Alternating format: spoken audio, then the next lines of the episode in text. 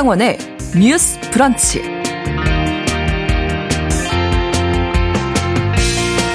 안녕하십니까. 아나운서 신성원입니다. 어제 한국교육과정평가원이 오는 11월 16일에 시행되는 2024학년도 대학 수학능력시험의 세부 계획을 발표했습니다. 정부가 예고한 대로 이른바 킬러 문항을 배제하고 EBS 연계율은 지난해처럼 50%를 유지하되 EBS와 연계됐다는 체감도를 높이겠다는 계획인데요. 킬러 문항을 배제하는 대신 난이도나 변별력을 어떻게 확보할지에 대한 구체적인 설명이 없어서 수험생들의 혼란은 지속될 것으로 보입니다. 한편 정부는 이른바 사교육 카르텔을 근절하겠다며 지난 22일부터 관련 신고센터를 개설했는데요. 사교육 업체와 수능 출제 체제 간 유착 의심 사례도 수십 건이 접수됐다고 합니다. 오늘 첫 번째 뉴스픽에서 2024년 수능의 윤곽과 함께 사교육 카르텔 근절 추진 상황도 살펴보겠습니다.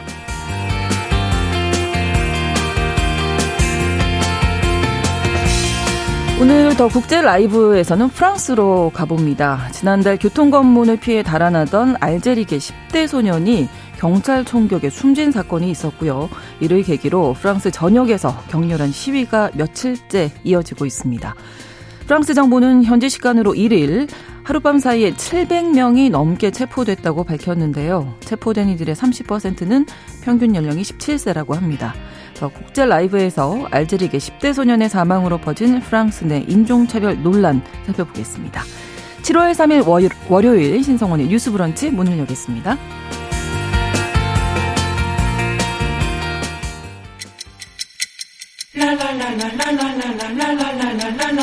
듣고 공감하고 진단합니다. 우리 사회를 바라보는 새로운 시선. 신성원의 뉴스 브런치 뉴스 픽. 뉴스 브런치 청취자 여러분과 함께 소통하며 만들어 갑니다. 짧은 문자 50원, 긴 문자 100원이 드는 샵 9730, 우물정 9730번으로 의견 보내실 수 있고요. 또 라디오와 콩 앱으로도 많이 참여해 주시기 바랍니다. 월요일에 뉴스픽 시작합니다. 이슬기 기자 그리고 조으론 변호사 두 분과 함께합니다. 어서 오세요. 반갑습니다. 네, 자 어제 한국교육과정평가원에서 2024학년도 수학능력평가 세부 내용 발표했는데요. 일단 전체적인 기본 방향 어떻게 나왔는지 이슬기 기자님 정리해 주시죠. 네, 어제 평가원에서 얘기한 그 전체적인 계획을 보면 네. 학교 교육을 충실히 받고 EBS 연계 교재와 강의로 보완하면 문제를 해결할 수 있도록 적정 난이도를 갖춘 문항을 출제할 것이다라고 얘기를 했습니다. 네. 전체적으로는 작년이랑 비슷한 내용이지만 적정 난이도를 갖춘 문항이라는 표현이 추가가 됐고요. 네. 그리고 이제 발표 내용에는 들어있지 않지만 최근에 이제 킬러 문항이 논란이 됐잖아요. 네, 네. 킬러 문항은 이제 수능에 나오지 않을 것 것이 확실시 되고 있습니다. 음. 아시다시피 이제 윤석열 대통령이 공교육 과정 내에서 수능을 출제해야 한다라고 지시를 했기 때문에 네. 올해 수능에서는 킬러 문항이 배제될 예정입니다. 네. 뭐 EBS가 아무래도 핵심이겠죠. EBS 교재에서의 뭐 지문 그래프 이런 것들이 활용한다 이런 얘기 나오더라고요.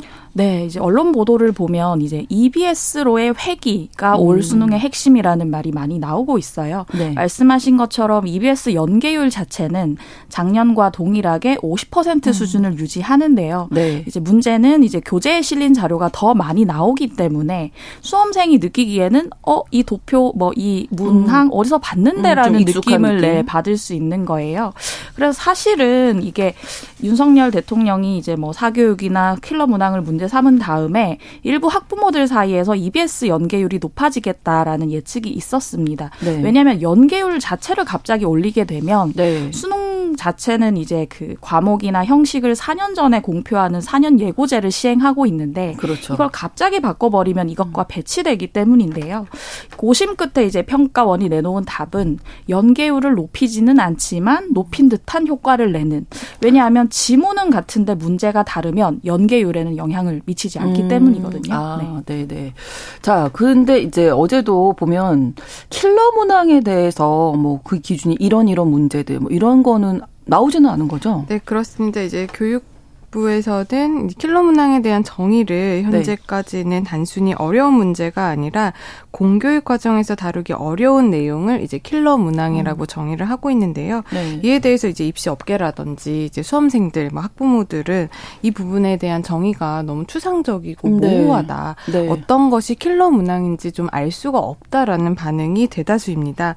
그래서 26일 날 교육부에서 킬러 문항 사례를 발표한 것들이 네, 있어요. 네. 뭐 수학 문제에 서 한 세 개 정도, 국어에서 두 개, 영어에서 두 개, 탕부에서 한 개 정도 있는데 일단 수학에서 제일 많다라고 꼽고 있는데 거기에서 이제 예실에서 교육부가 제시한 설명을 보면 어, 하나, 한 가지만 말씀을 드릴게요. 추론해야 할 정보량이 과다하고 문제풀이 기술을 익힌 학생에게 유리한 문항. 음. 이런 것을 지금 킬러 문항이라고 얘기를 하고 있고요. 네. 또한 가지 말씀을 드리면 이제 시간의 흐름이라는 시간 흐름의 이해라는 추상적 개념이 지문에서 다뤄져서 내용 이해가 어렵고 지문 구조가 복잡하고 긴 문장이 사용돼서 킬러 문항이다. 네. 또 뭐 다항함수의 도함수, 함수의 국대 국소, 함수의 그래프 등 세 가지 이상의 수학적 개념이 결합돼 문제 해결 과정이 복잡했다. 음. 그러니까 복잡하고 뭔가 긴 길고 어렵다라고 하면 킬러 문항이라고 지금 교육부는 제시를 하고 있는데 네.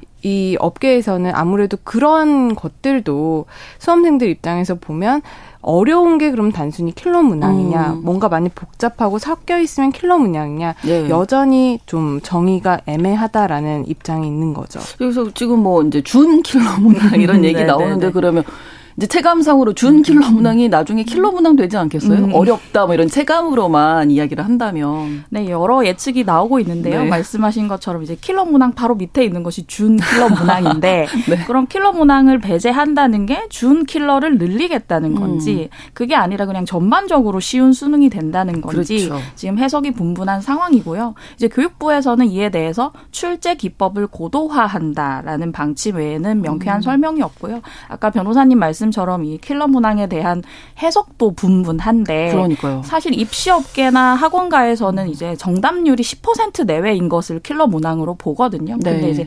교육부에서는 교과 과정 밖에 있는 것들이다라고 얘기하는데 음. 사실 국어나 영어 같은 경우는 지문이 모두 네. 교과서에 있는 게 나올 수가 없잖아요. 그렇죠. 그럼 이것은 킬러 문항인가 아닌가 음. 또 한 번 이제 논란이 되는 양상입니다. 네. 아무튼 세부 내용이 지금 뭐 계획이 발표됐습니다마는 난이도에 대해서는 여전히 혼 혼란스러워하는 것 같습니다. 9월에 이제 모의 평가 있잖아요. 아무래도 그, 그 시험이 중요할 것 같아요. 네. 네. 결과적으로는 6월 모의 평가를 본 이후에 이런 상황이 전개가 음. 됐기 때문에 네. 6월 모평이 가늠자가 될 수 없는 상황이 됐고 네. 그리고 앞으로 난이도가 어떻게 될까에 대해서는 입시 전문가들도 의견이 다 달라요. 근데 그렇군요. 기본적으로는 국어보다는 수학에 영향력이 클 것이다. 왜냐하면 수학에. 지금까지 수학의 킬러 문항이 많이 출제되는 음. 것으로 얘기가 되고 있거든요. 네. 그리고 이제 최상위권보다는 2 내지 3등급 정도의 중상위권 학생들에게 영 향이 많이 갈 것이다. 음. 왜냐하면 킬러 문항이 있고 없고가 이제 최상위권에는 영향을 미칠 수 그, 있지만 그, 네, 킬러 문항이 없어진다 그러면 아까 음. 말씀드렸던 준 킬러 문항이 어느 정도 어려워질 것이냐. 그거에 따라서 여기에 또. 영향받는 어. 학생들은 이제 중상위권이라는 거죠. 네.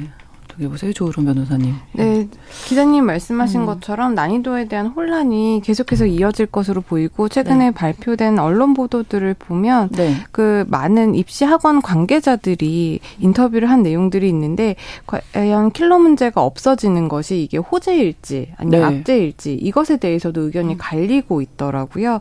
킬러 문항이라는 문제가 이제 없어지면 네. 뭐 아까 기자님께서도 말씀하셨다시피 최상위층 학생 들은 불리한 상황이 되고 그 네. 밑에 있는 학생들은 이게 유리한 상황이 과연 될 것이냐 네. 이것도 아직까지 어떤 정확한 수치라든지 통계가 나온 음. 적이 없고 예전에도 뭐 불수능이다 너무 수능이 어려웠다 해서 그 다음 연도에 이게 또 쉬워지면 그로 인해서 또 피해를 보는 학생들이 음. 또 늘어나고 그에 따른 또 맞춤형 입시 전략들이 또 나오기 때문에 네, 네. 과연 이것이 본래 목표로 했던 사교육을 좀 잡을 수 있는 음. 그런 키가 될지는 좀 미지수라고 보입니다. EBS의 회귀라고 했는데 EBS 교재만 보면 다 이 시험 문제들을 풀 수 있는 건지 과연 뭐 이런 것들도 아마 혼란스러워질 텐데 교육부에서 일단 사교육 카르텔, 허위 광고 같은 이런 부조리를 뿌리 뽑겠다 하면서 지난 22일부터 신고센터 운영하고 있습니다. 몇 건이나 접수가 됐나요? 네, 이제 교육부가 사교육 카르텔 부조리 신고센터를 지난 22일 열었는데요. 네.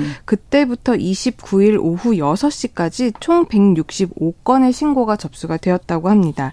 이 중에서 대형 입시 학원 관련 신고가 36건이었고요. 네. 사교육 업체와 수능 출제 체제 간의 유착이 의심된다라는 사례가 29건, 그리고 끼어 팔기식 교재 이렇게 구매 강요한 사건이 19건 정도, 교습비 등 초과 징수가 16건, 허위 과장 광고가 31건 등으로 지금 신고가 접수됐다라고 하는데요. 네. 그 일부 사례를 교육부가 또 보도 자료를 내서 네. 전하고 있습니다. 이에 따르면 한 사교육 업체 모의고사 문제 개발에 수능 출제진 등이 이제 참여를 했다 라는 어. 내용이 신고가 됐다라고 네. 합니다. 현직 은 아니겠죠. 지금 이게 현직인지 전직인지 이 부분에 대해서도 문의를 했는데 네. 교육부 관계자가 이 부분에 대해서는 좀 지금은 확인해주기 어렵다라는 음. 입장을 밝혔고요. 네. 또 하나는 이제 수능 전문 대형 입시 학원 어떤 강사가 수능 관계자를 만났다. 라는 음. 언급을 했다라는 내용도 있었고 또 이제 다른 학원이 학생들에게 불필요한 자료까지 구매를 하도록 했다라는 내용의 신고도 있었다고 합니다. 네. 그러면 이 내용들 중에 음, 뭐 나중에 수사까지 갈 수 있는 부분도 보이세요? 어 아까 뭐 한 사교육 업체 모의고사 문제 개발에 네. 수능 출제진 등이 참여했다.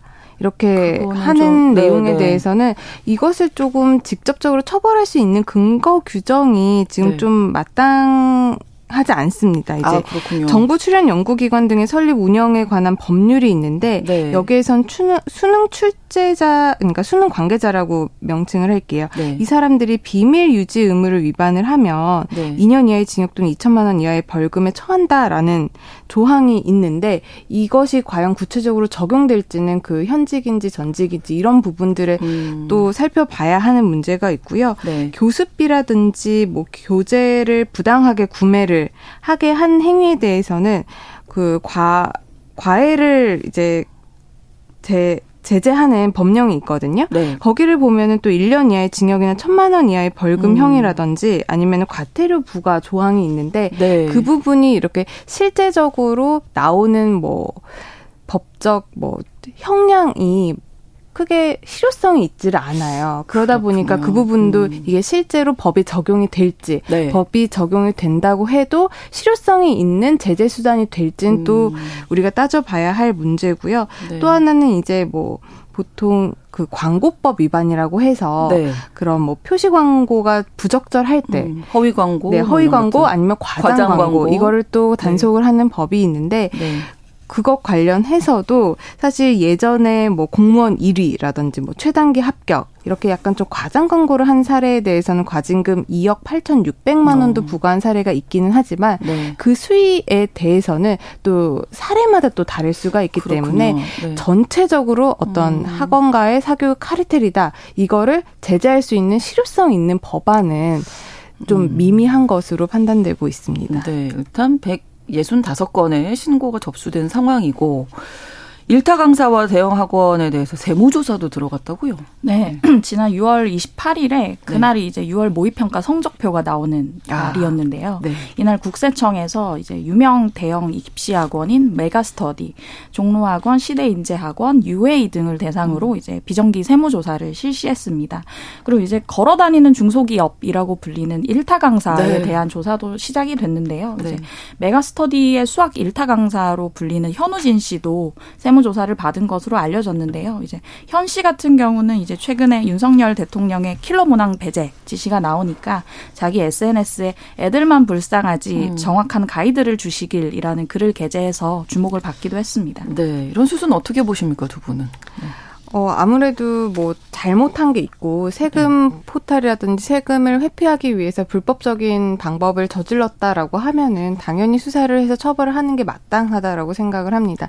그런데 이번에 단순히 사교육을 뿌리 뽑기 위해서 어쩌면은 사교육을 이제 사교육 카르텔을 붕괴시킬 위험을 그러니까 그럴 목적으로 네. 불필요한 세무 수사를 한다라고 한다면 이것은 학원가의 위축을 초래하기 위한 단순히 수단으로 사용하는 세무 조사의 가능성도 배제할 음. 수는 없거든요. 그렇기 때문에 과연 이것에 대해서 위법적인 혐의를 포착을 하고 세무조사를 하는 것인지 네. 아니면 단순히 학원가나 사교육 시장을 좀 위축시키기 위해서 세무조사를 하는 음. 것인지는 우리가 지켜볼 필요가 있다라고 생각을 합니다. 뭐 수사 의뢰가 유력하다 그 다음 수수는 뭐 이런 기사들도 나오고 있더라고요. 네, 이게 아무래도 교육당국 혼자서 내릴 수 있는 처분이나 그런 네. 조치의 범위에 좀 한계가 있기 때문에 다음 수수는 이제 고발 등을 통한 수사 의뢰라는 음. 전망이 많습니다. 합니다. 근데 아까 그 변호사님 말씀하신 것처럼 지금까지는 직접적으로 처벌할 수 있는 근거 규정이 마땅치 않기 때문에 네. 이 부분에 대해서 어떻게 대처할 것인가 주목이 되고요. 하지만 이제 대통령실에서는 어떤 좀 의지가 보이는 게 음. 이제 사교육 이권 카르텔과 관련해서 관계자가 이런 발언을 했어요. 사법 조치가 필요하면 그 부분도 생각할 것이다라고 밝혔기 때문에 대통령실에서 이거 어디까지 진행을 시킬지에 대한 관심도 음. 지금 모아지고 있는 상황입니다. 네. 아무튼 이번 이 뭐 킬러 문항 관련된 그 시발점이 된 게 아까 말씀해 주신 대로 6월 모의 평가에서 네. 대통령 지침과 다르게 문제가 출제가 됐고 그 후에 이제 뭐 교과서 외에서 수능 출제하지 않는 걸로 이제 이야기가 나오면서 저희도 지금 여러 차례 이 네. 문제에 대해서 이야기 나누고 있는데요. 음. 그런데 대통령과 교육부 간에 엇박자가 있다 이런 지적도 있네요. 이 엇박자 얘기는 생각해 보시면 네. 작년에 만 5세 입학 때부터 얘기가 나왔어요. 그때 교육부 장관이 이제 발표한 지 예. 나흘 만이었나요? 그때 사퇴를 그렇죠. 하고 대통령실과 교육부 간에 엇박자가 있다는 얘기가 나오기 시작해서 네. 이번 킬러 문항 배제 같은 경우는 대통령실에서는 3월부터 지시가 있었다라는 음. 얘기가 나오는데 실제 6월 모의 평가에 별로 달라진 분위기가 음. 없었다 라는 얘기가 나왔잖아요. 네. 그래서 6월 모의평가 이후에 갑자기 상황이 막 진행이 되면서 지금 수능이 한 150일밖에 남지 않았는데 네. 윤 대통령이 이제 교육부를 질책을 하고 대입 담당 음. 국장과 교육과정 평가 원장이 자리에서 물러났고요. 거기에 따라서 이제 학생 학부모가 혼란을 겪는 상황이고요. 이뿐만 아니라 이제 교육부가 최근에 발표한 정책 가운데 이제 그 전국에 있는 국립대 사무국장을 공무원으로 두도록 하는 규정이 있거든요. 예, 예. 이걸 폐지하겠다고 발표를 했어요. 이게 지난해 9월에 인사 개편안이 나왔었는데 네. 국립대 사무국장을 이제 교육부가 아닌 타 부처 공무원을 보내고 그 빈자리에는 교육부 공무원을 보내는 교류 인사를 하고 있었거든요. 아. 근데 최근에 이제 이 국립대 사무국장 자리를 두고 민간의 개방을 너무 안 했다라는 음. 지적이 나오니까 이제 윤 대통령이 관련자를 질책을 했고 결국 교육부에서는 공무원으로 두도록 하는 규정 자체를 폐지하겠다고 얘기를 하고 음. 있는 상황이라서 어떻게 보면 교육부가 여러 저러한 개혁의 주체가 음. 돼야 되는데 지금 조금 객체가 된 상황이고 네, 네. 대통령실과 계속해서 엇박자가 나오고 있다는 지금 주장이 나오고 있습니다. 네, 어쨌든 아이들의 이 교육 관련한 내용은 너무나 관심들도 많으시고 어, 이거를 어떻게 풀어나가야 할지 이야기할 때마다 좀 많은 생각이 드는데요. 어, 저희가 이 뉴스픽에서 이 문제 사교육도 그렇고 수능 킬러 문항 관련해서 네 차례 지금 뭐 출연자 여러분들의 다양한 의견을 그야말로 듣고 음. 있는 상황인데 어떻게 보십니까? 요 쟁점, 요 정책이 좀 어떻게 나와야 할지. 뭐 사교육을 좀 줄여야 한다는 데는 다들 동의하시는 음, 거잖아요. 뭐. 그렇죠. 네. 사교육을 줄여야 하고 네. 사교육에 네. 공교육이 좀 정상화될 정상화될 뿐만 아니라 사교육에 대해서 이게 지나치게 너무 커져 있다 보니 네. 정부가 이 부분에 대해서 들여다봐야 된다라는 것에는 많은 국민들이 동감을 하고 계실 거라고 생각을 합니다. 그렇기 때문에 과외를 규제하는 법률, 뭐 네. 학원에 대한 법률 이런 것들이 실제로 법이 제정되어 있고 실행이 되고 있는 시행이 되고 있는 상황이잖아요. 네. 그런데 이렇게 매번 어떤 정책이 나올 때마다 사실 그런 법이 있음에도 불구하고 혼란을 겪는 거는 학생들 그리고 그렇죠. 학부모님들이죠. 네, 그렇기 네. 때문에 어떤 정책, 특히 교육과 관련한 정책을 발표함에 있어서는 정말 많은 관계자들의 음. 의견을 그 전에 수렴을 해서 좀 발표를 하는 음. 것이 좋지 않을까 생각을 하고요. 네. 이번에도 킬러 문항 관련해서 정책을 발표하기 전에 앞서서 그 정부에서만 이 부분에 대해서 토론을 하고 정책 발표를 할 것이 아니라 사교육의 담당자라고 할 수 있는 학원가라든지 네, 네. 사교육의 담당 을, 을 을 하고 있는 그런 사교육 업계의 사람들의 의견도 좀 귀담아 음. 듣고 그 부분에 대해서 질책할 것이 있으면 그 부분에 대해서 적극적으로 질책을 하는 것이 맞다라고 보지만 네. 현 상황이 왜 이렇게까지 되었는지는 어떻게 보면 그런 사교육에 몸담고 있는 사람들이 더 잘 알고 있는 음. 부분이 많을 수도 있거든요. 네. 그렇기 때문에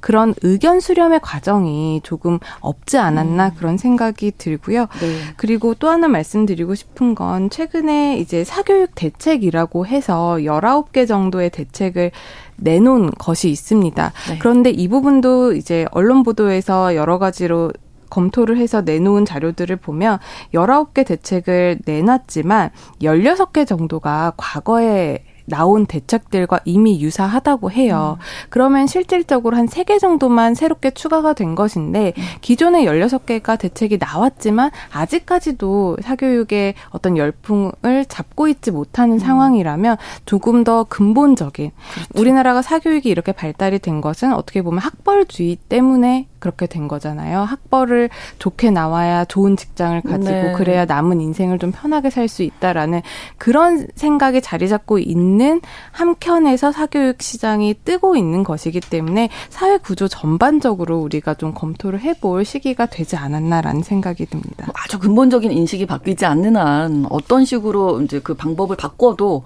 사교육은 또 생길 것이다. 뭐 엄마들끼리 이런 얘기도 하거든요. 이슬기 기자님 혹시. 네, 저는 이제 대통령 대통령실의 행보에서 그 교육 정책에 대해서는 취지는 항상 이해가 갔던 것 같아요. 예를 들면 만호세 입학도 네네. 네. 이제 일찌감치 아이들을 정부 이제 공교육으로 책임지겠다라는 취지가 어느 정도 있었고 이번에 킬러 문항 배제 같은 것도 사교육 시장이 계속 커지는데 교과 과정 밖에 있는 문제는 안 내겠다라는 얘기잖아요. 그래서 그렇죠. 취지 자체는 둘 다 공감이 가능한데 문제는 교육은 백년지 대계고 그렇습니다. 강론으로 접근을 해서 갑자기 여기에 철퇴를 이런 식으로 하면 안 된단 말이죠. 근데 그런 어떤 취지에는 공감하지만 결과적으로 이 교육이라는 것이 체계라는 사실을 조금 음. 간과하지 않았나라는 생각이 들고요. 네. 예를 들면 지금 나오는 얘기도 물론 킬러 문항도 문제가 될 수는 네, 있습니다. 네. 그렇지만 지금 현실에서 대입에서 10명 중에 8명은 수시로 선발되는 상황이고 음. 수시가 사교육 시장을 더욱 키운다라는 문제 제기도 굉장히 많거든요. 그리고 이렇게 킬러 문항을 배제하겠다고 나섰더니 네. 지금 학원가에서는 그 킬러 문항 때문에 대학 그 입학에 등락을 겪었던 반수생이나 네네. 네. 대학생이나 심지어 직장인들이 다시 입시학원 가겠다고 문의가 빗발치고 아, 있대요. 그래요. 네. 그리고 앞선 아. 사례를 생각해 보면 박근혜 정부 때도 네. 물수능 기조로 갔다가 오히려 네. 반수생이 늘어난 적이 음. 있었거든요. 그러니까 취지는 공감을 하지만 이걸 결과적으로 정말로 사교육을 줄이고 네. 우리 아이들이 어떤 공정한 절차를 통해서 그렇죠. 개입을 하게 하고 싶다면 이 전반을 뜯어서 어떻게 네. 하면 사교육을 좀 줄이고 공교육의 권위를 높이고 할 수 있는지 음. 어떻게 하면 엄정한 평가가 마련이 될지를 조금 긴 안목으로 수립을 했으면 좋겠고요. 그리고 네. 계속해서 이게 뭔가 대통령실에서 선제적으로 뭔가가 툭 나오고 그것이 며칠 안에 후루룩 음. 세무조사까지 진행이 되는 이 상황이 네. 공론화가 안 된다는 느낌을 계속 주는 것 같아요. 지난번에 음. 만호세 입학에서도 마찬가지였고요. 네. 그래서 공론화 과정을 먼저 거치시라고 음. 말씀을 드리고 네. 싶습니다. 의견스러운 과정이 꼭 필요했다. 특히 교육 관련해서는 네. 발표 시점에 대해서도 그런 얘기들 많이 나오고 기준도 그렇지만 킬러 문항의 기준 아까 처음에 저희가 네. 이야기 나눴지만 지금 이번 수능 얘기인 거잖아요. 그렇죠. 이게 뭐 4년 있다가가 아니라 사실 수능 준비는 우리가 고3 시작하고 나서 하는 게 아니잖아요. 그렇죠. 그러니까 몇 년 전부터 하고 음, 있는데 아마 지금 유치원생부터 하고 있을지도 모르겠네요. 전 국민이 수능 준비예요. 네, 수능 날 150일 전에 이렇게 발표를 하면 정말 힘든 음. 것은 이제 고3 수능생들, 그러니까 수험생들일 학생들, 수밖에 없습니다. 뭐 학부모들 지금 너무 혼란스럽죠. 네. 네. 그래서 이런 이야기들이 더 많이 나오는 것 같으니 현장의 이야기가 더 많이 좀 담겼으면 좋겠다 하는 이야기 남겨 주셨습니다. 여기에서 내용 좀 마무리하고요. 잠시 후에 저희가 또 하나의 핫 이슈죠. 층간소음 네. 이야기 2부에서 나누도록 할 텐데요. 지난 2021년에 인구주택 총조사에 따르니까 우리나라 전체 주택 중에 공동주택이 78.3%에 이른다고 합니다. 그러니까 10명 중에 8명은 아파트, 연립, 다세대 주택에 산다는 건데 바닥이나 벽 하나를 두고 위, 아래, 옆, 뭐 모두 다른 가구가 살고 있는 거잖아요. 근데 층간소음 갈등 때문에 벌어지는 강력 범죄가 해마다 증가하고 있다 이런 조사 결과가 나와서 이 이야기 잠시 후 뉴스픽에서 또 알아보도록 하겠습니다. 뉴스브런치 1부 마치고 2부에서 이어가고요. 11시 30분부터 일부 지역에서는 해당 지역 방송 보내드리겠습니다.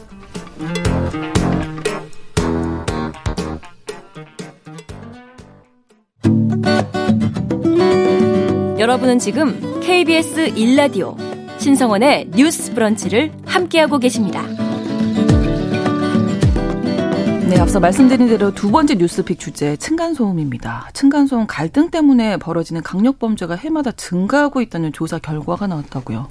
네, KBS 시사 직격에서 2016년부터 2021년까지 형사 사건 판결문을 이제 경실련에서 분석을 했는데요. 네. 이제 층간소음으로 인한 살인이나 폭력 같은 5대 강력범죄가 2016년에는 11건 뿐이었습니다. 근데 2021년에는 110건으로 5년간 아. 10배가 늘어난 거거든요. 네. 이뿐만 아니라 이제 한국환경공단에서 층간소음 이웃사이 센터를 운영을 음. 하고 있어요. 여기 들어온 상담 건수를 보면 2019년에는 2만 6천여 건에서 2021년에는 4만 6천여 건으로 5년 아 2년 새에 이제 2만여 음. 건 늘어난 것을 보실 수 있습니다. 네. 얼마나 심각한 사건들이 있었는지 뭐 사례를 좀 네, 여러 가지가 있는데요. 이제 지난해 12월에 네. 층간 소음 문제로 이제 아랫집 윗집이 갈등을 겪었는데 아랫집에 사는 60대 거주자가 위층 노부부에 뜨거운 물을 끼얹은 사례입니다. 그래서 피해자인 그 아내 A 씨 같은 경우는 눈과 얼굴, 머리와 목에 전치 4주의 3도 화상을 입었고요. 음. 남편 B 씨 같은 경우는 각막에 화상을 입어서 전치 3개월 진단이 나왔어요. 아이고. 가해자는 이제 특수상해 특수 주거침입 혐의로 재판에 넘겨졌고요. 네. 1심에서 징역 8개월에 집행유예 2년을 선고받았습니다. 이뿐만 아니라 이제 지난해 많이 화제가 됐던 사건인데 지난해 11월에 이제 층간 소음 때문에 갈등을 빚던 이웃과 술자리를 가진 전 씨름 선수가 이 이웃을 1시간 동안 160여 차례 폭행을 해서 숨지게 한 사건이고요. 1심 재판부가 징역 6개월을 선고했고 네. 현재 이제 항소심이 진행 중입니다. 조으론 변호사님 이 층간소음 관련된 내용들도 좀 많이 다뤄 상담을 하죠. 실제 소송을 해본 적은 한 번도 없는데 네. 사실 제가 소송을 왜 안 했냐라고 네.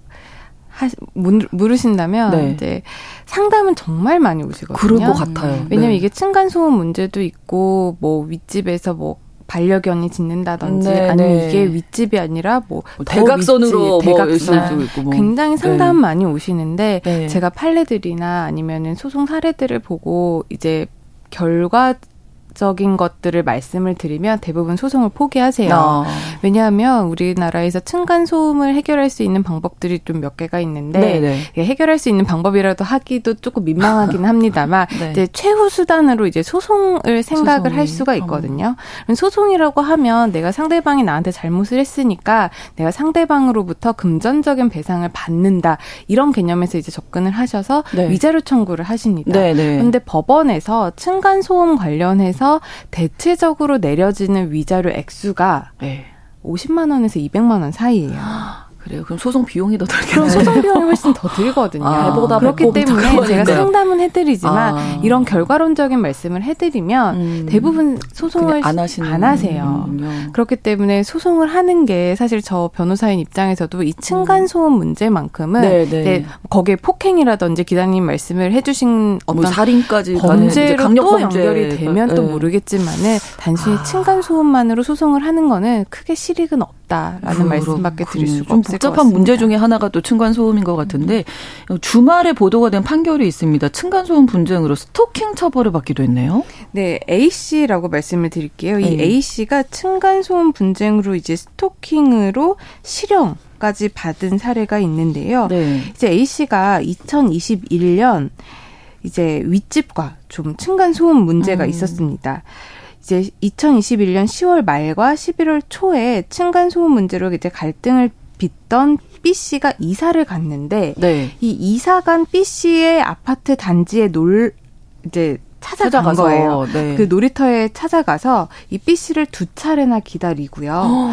그 B 씨의 자녀에게 접근을 해서 오. 네 엄마, 아빠 불러라라고 말하 기까지 어, 한 사례입니다. 어. 이제 이 A 씨 같은 경우는 이제 B 씨가 A 씨의 윗집에 살았었거든요. 네네. 네. 이제 층간 소음이 있다라고 느꼈었던 거죠 A 씨는. 그래서 음. A 씨는 이제 새벽을 포함해서 시간대를 가리지 않고 그 B 씨의 집에 찾아가서 출입문을 강하게 두드리면서 항의를 했고 음. 이에 대해서 이제 B 씨 입장에서는 두려움을 느껴서 이사를 갔는데도 불구하고 그 아파트 단지에 찾아오고 자신의 자녀에게 와. 이런 식으로 어, 접근을 하니까 네. 스토킹으로 신고를 한 사례입니다. 이사 가면 문제 끝날 줄 알았는데 여기를 찾아왔다는 정말 정말 예, 무서울 것 같아요. 그렇기 때문에 이제 법원에서는 네. 이 부분을 이제 유죄라고 판단을 했었는데 음. 층간 소음 항의에 대한 두려움을 느끼고 이사를 간 새로운 거주지까지 찾아가서 층간 소음에 관한 해명을 듣고자 했다라는 피고인의 동기를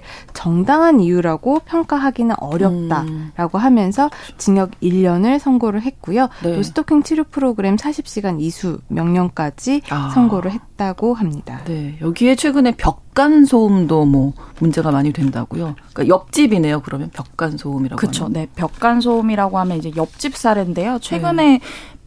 관련 이슈가 많이 나왔었어요. 그래서 개그맨 정주리 씨가 네. 지난 1일에 이제 벽간 소음에 대해서 사과를 했는데요. 음. 내용은 이제 맘카페 커뮤니티에 이런 글이 올라옵니다. 아들만 내신 집이니 이해해야지 싶다가도 큰 애들은 소리 지르며 놀고 새벽에는 돌진한 막내가 깨서 30분은 넘게 악을 쓰며 울어댄다라는 글이 올라왔어요. 근데 거기에 이제 실명이 나오진 않았지만 네. 지역과 아들이 넷이라는 점에서 이제 정주리 씨가 음. 특정이 됐고 이것에 대해 이제 정 씨가 사과를 했고요. 네. 이뿐만 아니라 층간 소음뿐만 아니라 벽간 소음으로도 살인 사건이 일어납니다. 아. 그래서 지난달 8일에 이제 경기 수원에서 이제 한 빌라 5층에 옆집에 거주하던 이제 40대 A 씨가 이웃 남성 B 씨를 흉기로 이제 목과 배 등을 찔러서 아. 살해한 사건이고요. 음. 이유는 옆집에서 들리는 앰프 소리가 너무 시끄럽다라는 아. 것이었습니다. 네. 이제 재판에서 A 씨는 혐의를 모두 인정했고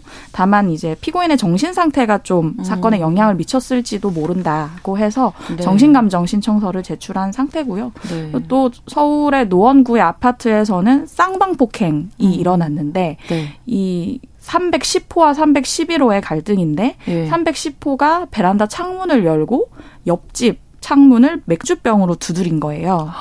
근데 이것을 311호 주민이 네. 놀이터에서 골프 연습을 하다가 보셨는데 골... 어, 우리 집을 지금 네. 밖에서 골프채를 들고 올라와서 이제 이웃 주민을 가격을 하고 두 사람이 쌍방 폭행으로 기소가 된 사건이 있기도 했습니다. 그래서 벽간 소음 얘기하면서 네. 드리고 싶은 말씀이 이제 층간 소음 못지않게 사회적 갈등 발생 우려가 높은데 관련 기준이나 규정이 미흡해요. 없어요. 그래서 네. 이제 층간 소음 같은 경우는 이제 충격음이 49데시벨 이하여야 한다라고 음. 대통령령 규정에 정의가 돼 있지만 네. 벽간 소음과 관련된 경우는 데시벨 규정이 없습니다. 없어요. 이제 벽의 음. 소재나 두께 기준만 규정이 돼 있고 어. 몇 데시벨 이하여야 된다 이런 부분이 없습니다.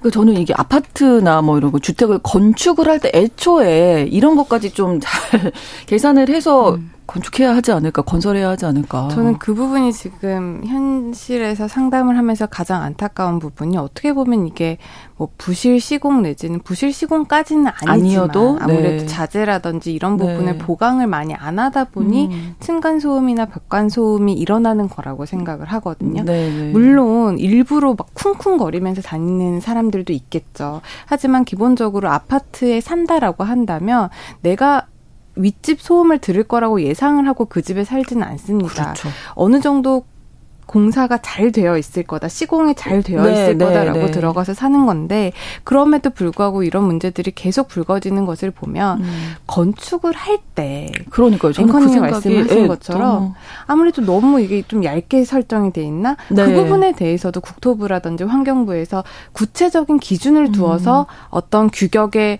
자재를 쓰고 네, 하는 네, 기준이 네. 있음에도 불구하고 계속적으로 이런 문제가 발생을 한다는 음. 거는 그 부분의 기준이 조금 잘못 설정된 것이 음. 아닌지 아니면 더 높여야 되는 단계는 아닌지 네. 그런 것도 좀 검토를 해봐야 된다라고 생각을 음. 하고요. 네. 이런 문제가 많이 생기니까 사실상 사후 검토제, 사후 확인제라고 해서 네. 층간 소음이 일어나는지 안 일어나는지 작년 8월부터 시행이 되고 있기도 음. 하거든요. 근데 그런 부분도 뭐 표본 이 너무 적고 그에 대한 보완책으로 뭐 손해배상이나 이런 거를 적극 검토하라고 권고를 했다라고는 하지만 음. 그 권고 수준에 미쳐서는 결국에는 또 소송을 해야 되는 원고의 입장 피해를 네. 본 사람이 모두 다 입증을 해야 되고 아, 변호사비를 써가면서 아. 소송을 해야 가는 이런 절차들이 있기 때문에 네. 조금 좀 더 강력한 근본적인 문제 그리고 사후적인 구제 절차가 좀 이루어졌으면 좋겠습니다. 뭐 이게 단순한 뭐 정신적인 스트레스에서 끝나는 게 아니라 강력 범죄, 살인, 뭐 폭행 이렇게까지 이어지기 때문에 문제 이야기를 다시 한번 한 거고요.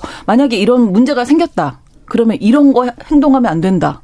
어, 어떤 네, 게 있을까요? 괜히 찾아가면 안 되고요. 아까 말씀드린 아, 위에 올라가면 안 돼요. 예를 계속 찾아가면 이게 또 스토킹이 되고 또 명예훼손이 될 수 있는 부분도 있는 게 엘리베이터에 또 몇 층 몇 호에서 너무 소음이 시끄럽다라고 음. 하면 아, 명예훼손이 될 수도. 있으니까 아. 피해자분들 힘드시겠지만 네. 웬만하면 직접적인 대응보다는 제3자를 통한 뭐 아. 이웃사이 센터라든지 아니면 음, 관리사무소라든지 뭐 최후의 아. 방편으로는 법원이라든지 이런 제3자를 통한 아. 화해라든지 조정이라든지 이제 판결을 통해서 해결을 하시는 것이 가장 어. 바람직하다라고 아, 생각을 그렇군요. 합니다. 아, 직접 찾아가면 스토킹이 되는 거군요. 알겠습니다. 월요일 뉴스픽 이슬기 기자, 조으론 변호사 두 분과 함께 했습니다. 고맙습니다. 감사합니다. 감사합니다. 신성원의 뉴스 브런치는 여러분과 함께합니다. 짧은 문자 50원, 긴 문자 100원이들은 9730. 무료인 콩앱과 일라디오 유튜브를 통해 참여해주세요.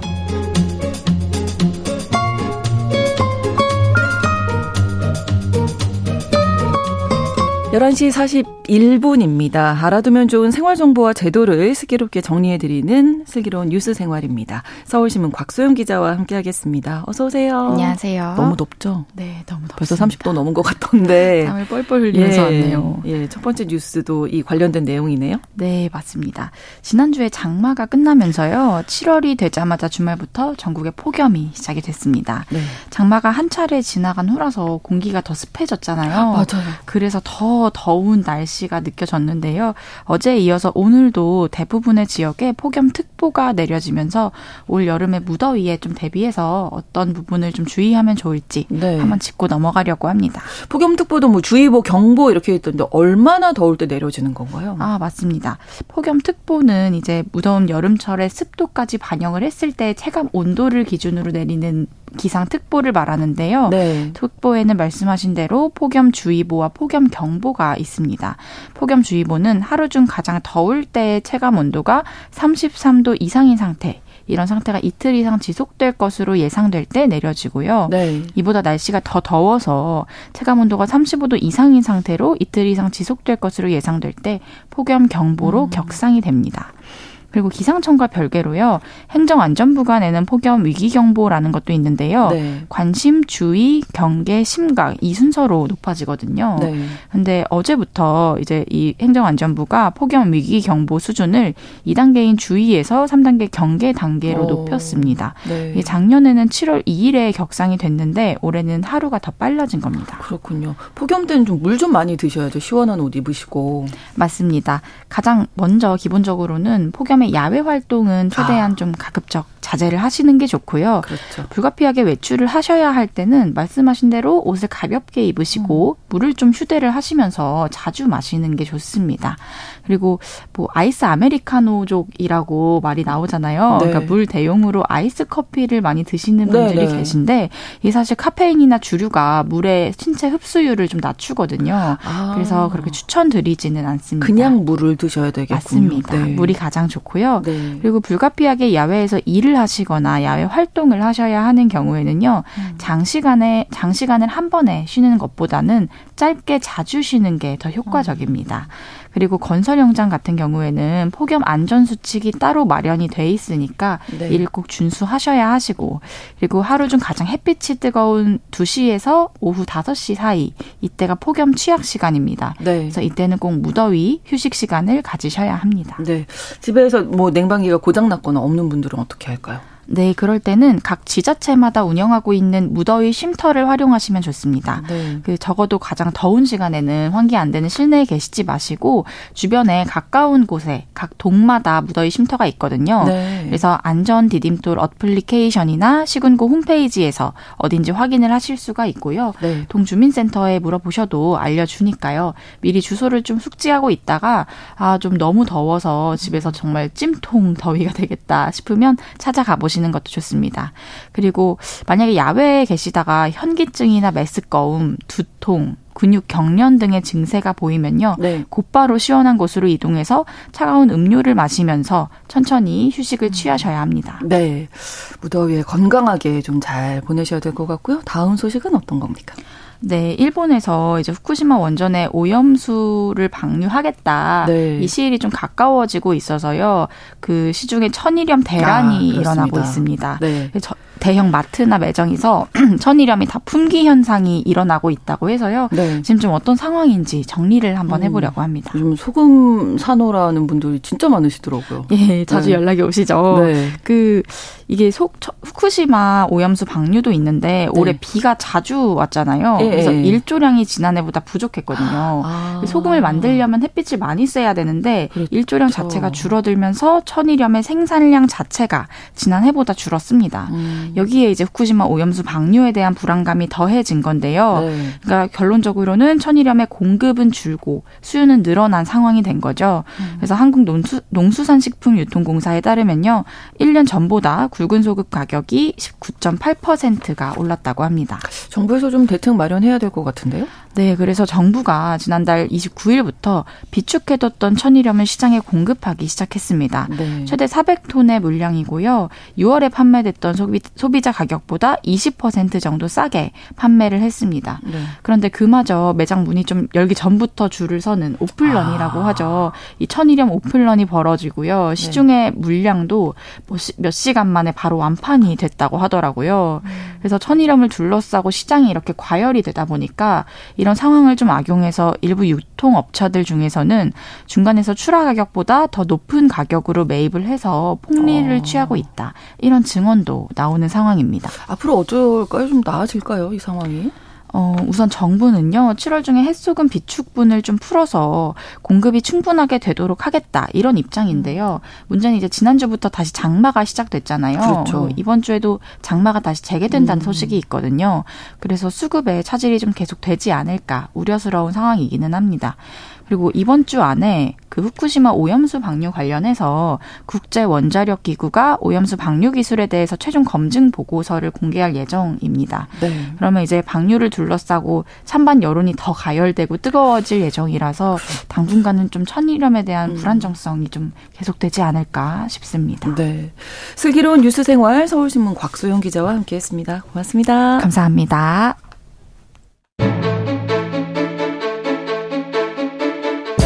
오늘날 주목해야 할 글로벌 이슈 뉴스 브런치 더 국제 라이브 나라박 소식 전해드린 더 국제 라이브 오늘도 외신캐스터 조윤주 씨와 함께하겠습니다. 어서 오세요. 네, 안녕하세요. 자, 지금 프랑스에서 뭐 여러 시위가 벌어지고 있는데 이 사건부터 먼저 정리해 주실까요? 경찰이 단속을 하는 과정에서 10대 소년에게 발포를 했다는 거네요. 네. 어, 결론부터 말씀을 드리면 네. 가슴에 총을 맞고 사망했습니다. 아, 아. 사건은 지난달 27일 프랑스 수도 파리 외곽에 있는 낭테르, 그러니까 좀 쉽게 말씀을 드리면 김포 정도 거리 된다고 보시면 되겠습니다. 서울에서 김포 따지면 네, 네, 네. 그 정도 그 지역인데요. 교통 검문하던 중에 이 알제리계 소년 나이레란 이 소년이 경찰이 쏜 총에 맞아서 숨졌고 지금 경찰관 조사를 받고 있습니다. 그런데 이제 그 낭테르 시의 검찰에 따르면 나일이 운전하던 차량이 버스 전용 차선으로 속도를 위반해서 네. 가고 있었고 그래서 그그 모터사이클을 탄 경찰 두 명이 사이렌 울리고 차량을 따라갔다고 합니다. 어. 그 신호에 걸려서 정차한 차량 운전자에게 차를 세워라라고 네. 명령을 했는데 차량이 명령을 무시하고 정지 신호 무시하고 달아난 겁니다. 음. 그래서 다시 쫓아갔는데 그때 차량이 정체되면서 더 이상 움직일 수 없어서 경찰이 쫓아왔고 음 이제 차량에 접근하게 된 거죠. 당시 상황이 담긴 영상이 공개됐네요. 네, 언론을 통해서 공개된 건 아니고 소셜 미디어에 영상이 아, 올라오게 된 겁니다. 네. 영상에서 경찰관 두 명이 이 정차한 차량의 운전석을 보고 총구를 겨누고 있었습니다. 그리고 나서 아. 어, 이 정지 명령 따르지 않은 차량이 움직였고요. 경찰관이 방아쇠를 당긴 겁니다. 아. 어, 근데 이제 차량 안에 검찰 측 얘기로 세 명이 타고 있었다고 합니다. 그러니까 네. 사망한 나일이 있었고 네. 한 명은 도망갔고 한 명은 붙잡혔는데 조사받고 나서 풀려난 것으로 그렇게 전해졌습니다. 네. 뭐 과거에 전가가 있거나 그런 건 아닌데 일단 이 소년의 나이가 17살인데요. 음. 프랑스에서는 17살이 운전하려면 옆에 동승자가 있어야 되고요. 음. 국내에서만 가능하고 정식 운전하려면 18살 이상이 되어야 된다고 아. 하니까 그거는 이제 좀 더 조사를 해보면 나을 것 같습니다. 네. 음. 아무튼 이 사건 발생 이후 지금까지 프랑스 곳곳에서 시위가 벌어지고 있는 상황인 거죠? 네. 지금 뭐 시위 관련해서 3천 명 정도가 체포가 아. 됐다고 하고요. 경찰관도 45명 다쳤습니다. 어, 곳곳에서 방화, 뭐 약탈 이런 음. 것들이 벌어지고 있는데요. 아, 그 남부에 있는 마르세유에서는 경찰이 체류가스까지 동원하면서 사람들을 체포했고 지금은 밤에 통행 금지로 내려졌습니다. 한편 이번 사건에 대해서 마크롱 프랑스 대통령은 그 어떤 것도 청년의 죽음을 정당할 수 없다, 설명할 수 없고 용서할 수 없는 일이다라고 밝혔습니다. 네. 그 지금 체포된 사람들 중에서 30%가 평균 연령이 17세 정도라고 합니다. 아무래도 사망한 소년이 그래서 그런 것 같은데 그래서 그렇죠. 부모님들에게 좀 아이들 단속을 좀 부탁하는 그런 아. 상황입니다. 근데 어쨌든 이게 속도 위반이고 버스 전용 차로 위반이니까 네. 이제 경찰이 교통 단속을 맞아요. 한 건데 총기까지 사용을 했다는 점이 그렇죠. 우리로 생각하면 교통 단속하는데 경찰이 총을 들고 있다 네. 좀 이해하기가 힘든 네. 상황인데요. 이게 좀 사정이 있습니다. 2017년에 법이 개정이 되면서 네. 프랑스 경찰의 총기 사용 권한이 대폭 확대됐다고 합니다. 아. 어, 운전자가 경찰의 정지 명령을 따르지 않거나 네. 또는 경찰이 생명의 위협을 느끼거나 신체적인 안전에 대해서 위협을 느끼거나 또는 어 다른 사람에게 위협을 가하는 행동이 있을 때 경찰이 음. 총기를 사용할 수 있도록 허용을 하고 있는데요. 네. 이 법도 바뀐 게 계기가 있었습니다. 그 한 해 전에 2016년에 네. 이 파리 외곽에 있는 주거 단지에서 경찰관의 순찰차에 한 무리 젊은이들이 화염병을 던져서 음. 경찰차를 공격한 일이 있었고요. 타고 있었던 경찰관이 심각한 화상을 입었고 그 뒤에 코마에 빠진 겁니다. 아, 어, 그래서 이제 경찰 노조 측에서 정부에 강력하게 항의하면서 어, 대응을 요구했고요. 그래서 그때 당시 내무장관이 경찰이 무기 사용을 좀 더 쉽게 할 수 있도록 약속을 해줬고 2017년에 법이 개정이 된 겁니다. 음. 하지만 인권단체들은 2017년에 프랑스에서 법이 개정되면서 경찰들의 총기 사용 권한이 대폭 확대됐고 그에 따라서 총격 사망 사건도 늘었다라고 주장을 하고 있는데요. 음. 실제로 조사를 보면 어, 작년에 39명이 네. 경찰의 쏜총에 맞아서 프랑스에 사망했는데요. 아. 이 중에서 13명이 교통경찰의 검문에 불응하는 과정에서 사망했다고 합니다. 아. 2021년 3명, 2020년 2명. 이때 이제 코로나 시국이었으니까 아무래도 좀 적었던 것 같고 또 음. 피해자가 대부분 흑인 또는 북아프리카계였습니다. 아, 그러다 보니 이제 인종차별 이야기도 네. 나오고 있는 거군요. 맞습니다. 네. 음, 일단 뭐 프랑스 언론들은 이번 총격 사건에 대해서 2005년에 어, 악몽이 다시 살아나는 것 같다고 음. 말했는데요. 그때 파리 북부 교회 지역에서 아프리카 출신 10대 소년이 경찰에게 쫓기다가 경찰을 피해서 변전소 담벼락을 넘던 도중에 감전사에서 사망한 일이 있었고 그때도 시위가 굉장히 심했었습니다. 음. 음, 이번 사건은 역시 프랑스의 어떤 인종차별 갈등이 다시 그래서 수면 위로 떠오른 것 아니냐라는 평가가 나오고 있는데요. 음, 경기 침체에 대한 불만 그리고 어 이런 가운데 또 이제 소셜 미디어 통해서 여러 가지 영상이 퍼지다 보니까 사람들의 분노가 그렇죠. 불만이 더 이렇게 확 네. 타오르는 그런 상황이 된 것 같습니다. 네. 근데 이제 프랑스는 음, 지난 수십 년 동안 인종차, 인종차별 자체를 언급하는 걸 좀 터부시하는데요. 공식적으로 뭐 유생인종 비롯해서 모든 인종을 포용하는 자유국가다라는 네. 것을 표방을 하고 있는데 하지만 비판론자들은 그런 이면에 여러 세에 걸쳐서 이미 인종차별이 제도적으로 자리를 잡고 있다라고 주장을 하고 어. 있습니다.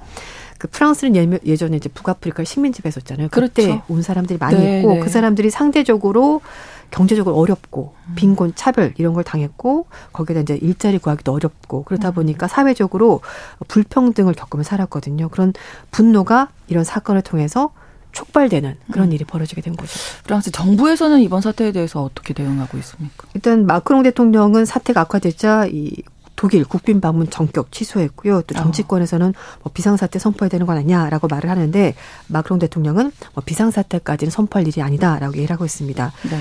그리고 이제 소셜 미디어가 이번 폭력 사태를 좀 더 부추기는 측면이 있다라고 말을 하면서 네. 혹시라도 뭐 가짜 영상을 올린다거나 뭐좀 그 폭동을 조장하는 그런 영상은 올리지 말아달라라고 얘기를 하고 있고요. 네. 또 정부 측에서는 이번에 피해를 본뭐 상점 주인들에 대해서도 지원을 하겠다라고 얘기를 하고 있습니다. 또 반면에 좌파 정치인에서 정치인 중에 한 명은 2017년 법 자체가 잘못됐다. 사실 네.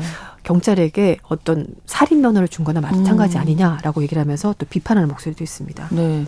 외신들은 어떻게 보고 있는지 궁금해요. 일단 영국 일간지 가디언지는 어, 이번에 시위대들이 경찰서, 시청 음. 이런 것만 공격한 거 보더라도 어, 이 사람들 불만이 어디로 가 있는지 알 수 있다. 그러니까 음. 제도권에 속하지 못한 그런 거에 대한 불만이 있는 것 같고 어, 결국은 프랑스에서 소외된 사람들은 자유, 평등, 박애라는 프랑스 공화국의 그렇죠. 건국 이념이 자신들에게 전혀 해당 사항이 없다 이렇게 느끼는 것도 전했습니다. 음. 그리고 더 타임스는요 지난 20년간 이민자 인구가 계속해서 유럽에 증가했는데 네. 프랑스의 인종 갈등은 더 나빠졌다면서 음. 이민자에 대한 적대 정책은 작년 대선에서 무려 41% 넘게 득편 구구 성향의 마린 르펜의 정치 정책의 핵심이었다. 그런 걸 보더라도 프랑스 사회가 어, 이민자들 어, 인종차별이 없다고 말을 하지만 그러나 표를 보면은 꼭 음. 그런 것 같지도 않다 이렇게 얘기를 했습니다. 네. 프랑스 내 인종차별이 있었다. 그게 네. 수면 위로 드러난 것이다. 이렇게 보고 있네요. 그러면. 네, 맞습니다. 네. 음, 그래서 이제 이 제가 이제 마지막 소개해드릴 기사가 CNN 기사인데요. CNN에서 네. 어, 케네스 맥이 이 사람이 이제 뉴캐슬 대학교 교수고요. 신학자인데 네. 프랑스에서 인종차별이 없다라고 말을 하지만 그건 사실이 아니다. 그리고 어, 결국은 법 앞에 평등하다는 것이 뭐 공식적으로 자신의 종교나 인종을 나타내지 않지만 그 얘기는 뒤집어 말하면 그런 것 때문에 자신이 보호받을 수 없다는 것을 역설적으로 보여주는 음. 거라면서 결국 프랑스 사회가 가지고 있는 문제 이거를 정치권이 사람들도 직시를 해야지 이 문제가 해결이 될 거다. 이렇게 설명을 했습니다. 혁명으로 나라를 세웠던 프랑스인데. 그 건국 이념이 자유평등 박애잖아요. 아까 네. 말씀해 주셨듯이. 그렇습니다. 참 이런 아이러니하죠. 일이 예, 벌어지고 있다는 게 정말 음. 아이러니합니다. 더 국제 라이브에서 오늘 10대 소년 총격 사망의 격렬한 시위가 계속되고 있는 프랑스 소식 전해드렸습니다. 외신캐스터 조윤주 씨와 함께했습니다. 오늘도 고맙습니다. 네, 감사합니다. 7월 3일 월요일 보내드린 신성원의 뉴스 브런치 마치겠습니다. 저는 내일 오전에 다시 오겠습니다. 고맙습니다.